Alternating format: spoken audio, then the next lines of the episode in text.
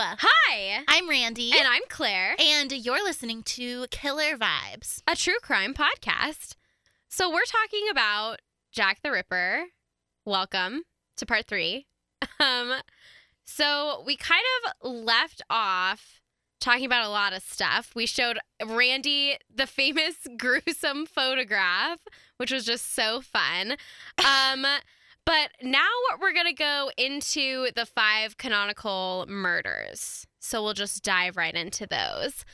Um, so the first confirmed murder was on August thirty-first, eighteen eighty-eight. The body of Mary Nichols was found at three forty a.m. in Bucks Row, which is now Durward Street in London. Um, her body was laying near the door to a garage and was just sort of out in the open. And as I had mentioned before, the streets were really poorly lit, so that's kind of, it, it wouldn't have been really super noticeable. And it's at three in the morning. So the first guy who saw her on the street is named Charles Cross, and she, he originally thought that her body was a sack of clothing, but upon further inspection, he saw that it definitely wasn't a sack of clothing, and um, he noticed that her throat had been cut so deep that her head was almost completely severed from her body. Yeah, yeah, that's really gross. And he pulls this other guy from the street named Robert Paul, and they see what's going on, and they're like, okay, we have to leave it here because this is eighteen eighty-eight and we don't have a cell phone. And the first policeman that we see, we're going to bring them back to the site. Luckily, however, um, a police constable, I'm going to call them P Cs because that's what they're called in, in England. Um, so this P C named John Neal would actually stumble upon the body and the investigation would continue. They called a medical examiner named Doctor Llewellyn, and he confirmed that Mary was dead and all these things, probably mostly because like her head was not attached to her body anymore. Probably a good um, indicator. Yeah, like I would say that's pretty solid. um, pretty pretty accurate estimation. Um, so crime scenes were cleared away really really quickly in the eighteen hundreds because they didn't have the forensic testing that we have now. So those large pools of blood in the street would only just attract large crowds. There was no purpose of keeping the blood there or keeping the body on the scene until it could be photographed. So they just took the body to the morgue and cleaned out the street in less than twenty minutes. Wow. And this happened with a lot of the murders, unfortunately. But again, you couldn't really expect much from the police officers because they weren't looking for that sort of evidence. So at the morgue, Doctor Llewellyn says that Mary died about a half hour before Charles and that other guy, Robert, saw her because her legs were still warm, even though her exposed limbs were cold. So this type of death testing um, is used by checking body temperature, and it's really inaccurate because obviously, like, it could be a warm day. Yeah. Or whatever. So it wouldn't really matter what the body temperature was because it can shift and change. And as bodies decompose, they actually become warmer because all the gases are. Anyway, it doesn't really. Okay. So it's inaccurate, is what I'm saying. Um, this body feels like it's been dead mm-hmm. for. Let me consult. Um, yeah. Five days. Yes. Um, I like no, the um in five there. hours. Mm, um, five days. That's my best. I'm sensing estimate. The number five. Yeah. Too bad they didn't have any like entomologists to be like, ooh, look at these bugs on the body, because that's how they do it now. Um, but yeah. So also in Doctor Llewellyn's report, after he had removed all of her clothing, Mary had been extremely brutalized, like totally. Mutilated. It was really horrible. So here's a short excerpt from the postmortem that Doctor Llewellyn submitted to the police. The abdomen had been cut open from the center of the bottom of the ribs along right side, under pelvis to left of stomach, where the wound was jagged. The omptimum, or coating of the stomach, was also cut in several places, and two small stabs in private parts, all apparently done with a strong bladed knife, supposed to have been done by some left-handed person, death being almost instantaneous. So she was ripped open, basically. By the Ripper? You could say that. Yeah. um, yeah. So Mary was a sex worker, and she had been separated from her husband before she had become a sex worker. She did have three children. She had a really heavy drinking problem. She used to sleep rough in Trafalgar Square, just meaning sleeping outside often. And the night before, she had out, been out drinking on Bucks Row with a friend. And, you know, it just it was just a bad situation overall. And unfortunately, these women were not well taken care of. Like, nobody cared about them, and it sucks. So um, about nine days later, on September eighth, John Davis, who lived on Hanbury Street, found the body of Annie Chapman in his backyard. Which that would be such a wonderful surprise. to find a dead body in your backyard. I don't have a backyard, so I have nothing to worry about. Um, Annie had a very similar story to Mary. Um, she had also been married and had some kids. After her first daughter died, she and her husband kind of went out and drank a lot to sort of drown their sorrows. Um, she was a sex worker and had separated from her husband. So again, we see this repeat story from what Mary had experienced. And she, however, Annie, um, was sleeping mainly with this guy named Ted Stanley, or the pensioner, um, which was a name given to him by the police before they knew he, who he was. So the last person to see Annie alive was one of the Doss house workers who kicked her out around one thirty a.m. on September eighth because she had been eating food in the kitchen and she wasn't supposed to be doing that. So at but the she's hungry. Yeah, exactly. This poor woman. It's like Jean Valjean stealing some bread. Do you know what I'm talking about? I just want them to be happy. I know, me too. And not it, get murdered. It really sucks. There's a lot of people in this city. Okay, so at the crime scene, police found a leather apron. And this is important because there's a significant amount of racial prejudice towards the Jewish community in this case. So newspapers reported on Annie's murder and called the perpetrator Leather Apron, relating to the piece of clothing that was, fi- that was found at the crime scene. Um, this name, this moniker, had already been associated with someone who was walking around Whitechapel and sort of being really, really creepy to women, um, would confront them and take all of their money. And most of them described him as a Jewish man, you know, the stereotypical Jewish person, and whatever po- just popped into your head. I guess that's your problem, not mine. So yeah, so it would be the, a person wearing a leather apron, and they would go around stealing people's money. So he really scared people. And immediately after that piece of clothing was found, the two cases were connected, but there aren't any real connections between the two. Um, people just Ugh. needed something to grab onto because they couldn't figure out what was happening in Whitechapel. So Annie's throat had also been slit, but her intestines had been torn out of her body and her womb was missing. So her uterus and her vagina were completely gone from the crime scene, which makes me just, again, insinuate that these crimes were very much related to the fact that these women were sex workers and that their bodies were part of their job and their sexual organs were completely removed. So it's a sex crime. Is basically what it was. In this in Whitechapel. in, in Whitechapel. Sex a sexually crime. Based offenses are considered especially heinous. Especially heinous. These are their stories. Dun dun. But yeah, so that's what was happening. So we've got this leather apron guy, and the police end up questioning a man named John Pizer, and he was, again, a very... a member of the Jewish community. He worked as a shoemaker, so he wore leather aprons because it's his freaking job. And they questioned him, but he provided pretty solid alibis for both the murder of Annie Chapman and Mary Nichols. Um, yes. Okay. I'm sorry. Back to the apron thing. They yeah. literally just called, like, thought that the killer was Jewish, so they named him the Leather Apron?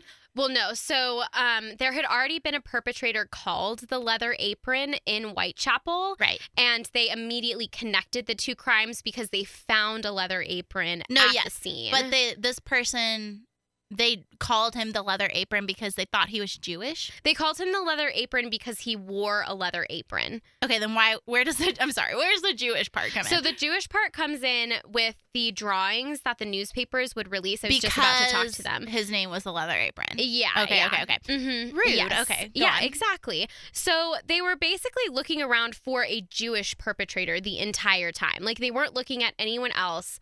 That was their main focus. And the leather apron was associated with someone who was Jewish. Of course, only a Jewish person can yeah. wear an apron. I know. I'm like, this is really racist. Okay. Um, and yeah. now you now there's going to be a killer out there because you're yeah. being anti-Semitic. Exactly. It's pretty horrible.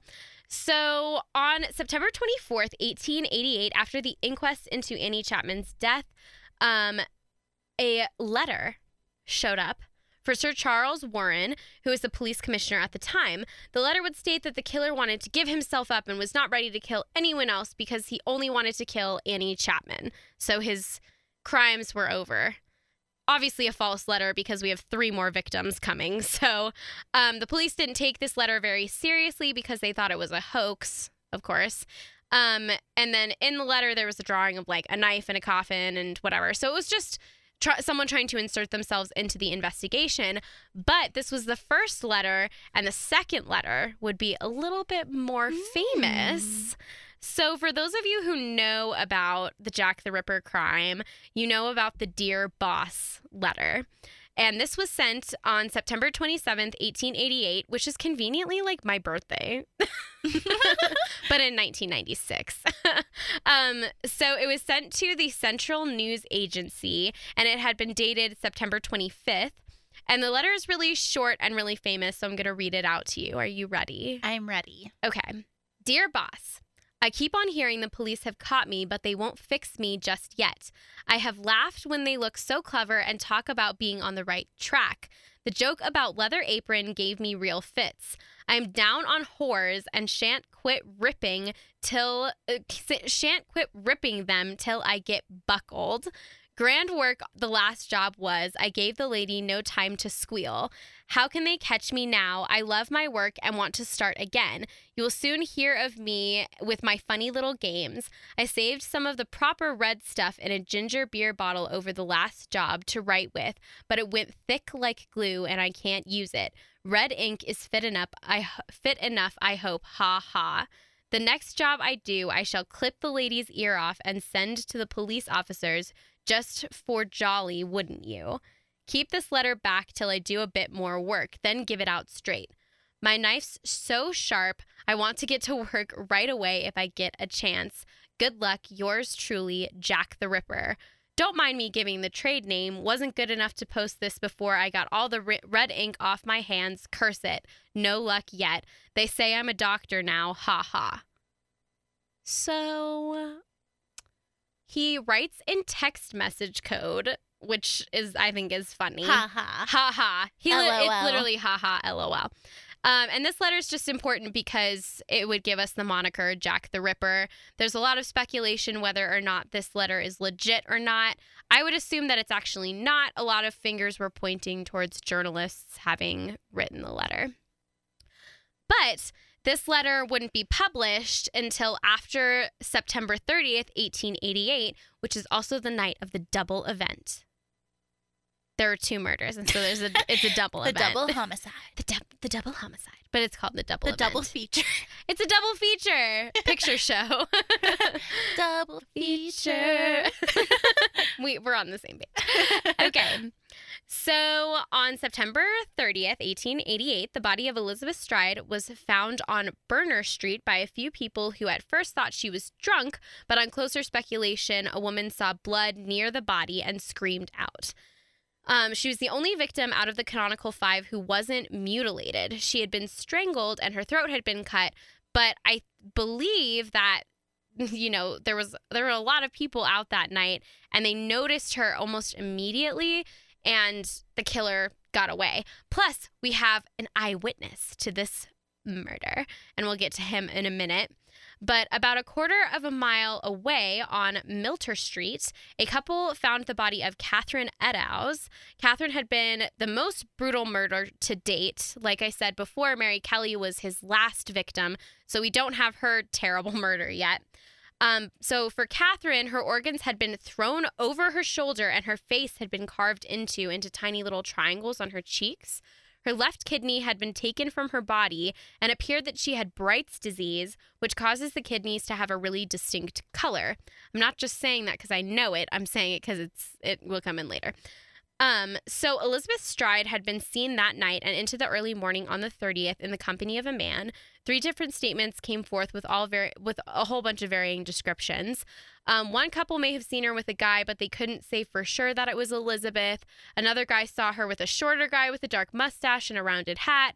Another person saw her with a guy in a deer catcher's hat, which looks like a Sherlock Holmes detective hat with the flaps. You know what I'm saying? I do. Okay.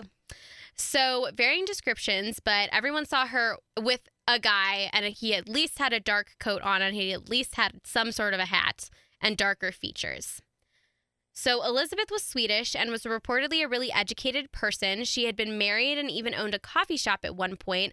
The relationship was really broken, though, and she had accused him of abuse. But like us- usual, because she's a woman, she was not validated in that. And she eventually just had to leave. And she wasn't a sex worker, but she did work in domestic service, which is just like a se- like a step above sex work. Um, and she also reportedly was a drunk. So if you can't start figuring out the pattern here, it, there's a pattern with all of these women. Um, a man named Israel Schwartz may have actually seen her murder. So this is that eyewitness that I had told you about. So he saw a man push Elizabeth on the ground and then heard her scream three times. Israel thought it was a domestic fight and moved across the street. He would also hear a man say the word Lipsky to another guy who is now on the same side of the street that Israel was on since he had crossed over. Israel passed the second guy, and as the person who pushed the woman called out Lipsky, the second guy started to follow Israel. He freaked out and just ran away from the scene. There are a lot of speculation about the word Lipsky, including that it means the word ejaculation um, for some reason. And just, yeah. Just it, proclaiming it loudly. Like, just like, I'm not even going to. Yeah. Um, I don't know why you would do that. Um, but some people think Lipsky meant that and he was planning on having sex with Elizabeth. So there's a lot of speculation. Um, some say that the second guy was named Lipsky or something, but the police at the time ruled out the second guy pretty quickly, stating that they were just looking for one man who f- who physically attacked Elizabeth. So I'm not really hung up on the Lipsky thing. I, that could be legit or not. So Catherine Eddowes was found by P C Watkins. She was found about forty-five minutes after the body of Elizabeth Stride had been found. And like I had mentioned before, I think the reason that Elizabeth was not as brutally murdered as Catherine was because he had to make quick work of it, if you will. Um, so someone had seen him getting physical with Elizabeth, and now for some reason, since he didn't get to finish what he started with Elizabeth, he had to go off and kill someone else, because this would be the only double, double murder that we see with Jack the Ripper.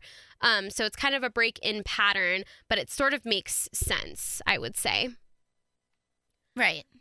In addition to that, it also means that the killer was still nearby the area. So police started to look for signs of him anywhere. And on Goulston Street, another P C found a bloody apron in a doorway. The apron belonged to Catherine, and it was covered in a whole bunch of blood and was probably from Jack wiping his hands and knife off rather quickly, since the body was discovered so soon after he had been there. So this also probably means that his clothing was dark clothing, because obviously after you like rip into someone, you're going to have some blood on you. And he probably was wearing dark clothes, and it was night night outside. So um, nobody really saw the blood everywhere. Um, so the only things that would have been bloodstained would be his hands and his weapon. In addition to that, once you cut someone's throat and you kill them, blood doesn't flow anymore. So you don't get spurts. Sorry, I know that's kind of gross, but... Wait, what? Um, Say that again? So, like, he wouldn't have had a ton of blood on his clothing because, and this was like one of my first questions after I had heard that he had left these scenes so quickly. I was like, why didn't someone see a guy covered in blood walking around? But he was effective in the way that he would murder people. He would go up behind them and slit their throats. And after you have died, after you're deceased and your blood is has stopped flowing, um, there's no blood splatter that would occur. So if he was ripping into people, there wouldn't have been blood all over his clothes. Does that make sense? It would just be on his hands and on his knife. Yeah, but I mean, just for like how, I mean, he literally ripped their entire bodies open. Mm-hmm. So like, I mean, blood's coming out of them. Right. So it is still surprising that he didn't have blood everywhere, considering how much he literally Did. ripped them. Yeah, exactly. So that also can insinuate that he was probably wearing dark clothes. So if he did have any blood, you wouldn't have been able to see it because it's really dark in the streets because they aren't putting any street lights on the streets. So, yeah. Um, and above this lovely bloodstained apron that we have was a graffitied message that was written in chalk on the wall that said, "The Jews are the men that will not be blamed for nothing." And the word Jews is spelled J U W E S. Um, I don't really know what that means exactly. It's, again, it's another racist thing on, written on the wall. A lot of people said that the message had been written several days ago. It looked kind of faded, and they tried to take a picture of it, but unfortunately, um, the police captain who was on the scene didn't want people to wake up and see the racist message and immediately connect it back to um, the murders that were happening, so he erased it from the wall. So we unfortunately don't have a picture of it, and they were planning to take an actual picture of the graffiti, but that didn't end up happening. What's your opinion on that? What is your opinion on the destruction of something like that? I just don't think that investigative policies were anywhere near where they are today, so I don't think that there would be really any implications of that. I don't really know how helpful it would have been anyways, so I mean, I'm not really here nor there. I guess if you own a business and you're like trying to not make people think you have a, like you're racist or that you support that, that I can see why you would immediately want to take that down. But I don't know. I mean, I, is it really helpful anyways? Yeah, not see, really, yeah. So. It's, it's not really super relevant because it doesn't give much away necessarily. Um, the one thing that we do have is that Jews are spelled incorrectly. And as we know, as the modern women that we are and that we know that... Um, the modern, the modern women, women that we are. Well, you know what I'm saying. Like, we understand that serial killers sometimes write letters incorrectly. Sorry, I, I tried to be like, we're modern murder experts, but we're not experts. And so I just said the we're modern, modern women. women. Yeah, so I love it. um you're not wrong. No. Um yeah, but I I mean we're not experts, but we do talk about it in the Zodiac case, the fact that serial killers sometimes have a weird tendency to spell things incorrectly, and it's not based off of their ability to actually spell or their intelligence level. It's just like a weird quirk almost. It is a it, it does have to do with a mental disability that some That it, I mean, I don't know if it's like a serial killer thing or if it's just like we only see it, like we only talk about it in relation to serial killer sure. cases. So, yeah, that was the only really poignant thing about the, the piece of graffiti. Um, so if you can remember back to the Dear Boss letters that were sent three days before, the police started to take them a little bit more seriously. And they actually printed the letter with the Central News, which was a terrible idea because we get an influx of fake letters and each one had to be read by the this police just officers. Is the Zodiac. Yeah, exactly. That's what I was saying. This is the Added Zodiac to the list case. Of suspects. Precisely. Jack the Ripper is the Zodiac. Is the Zodiac killer. Okay. Well, with that, and we have the printing of this letter um, on October first, eighteen eighty-eight, we're going to close out part three, and then we'll start part four and talk about some more Jack the Ripper stuff. So thanks, thanks for, for listening. listening.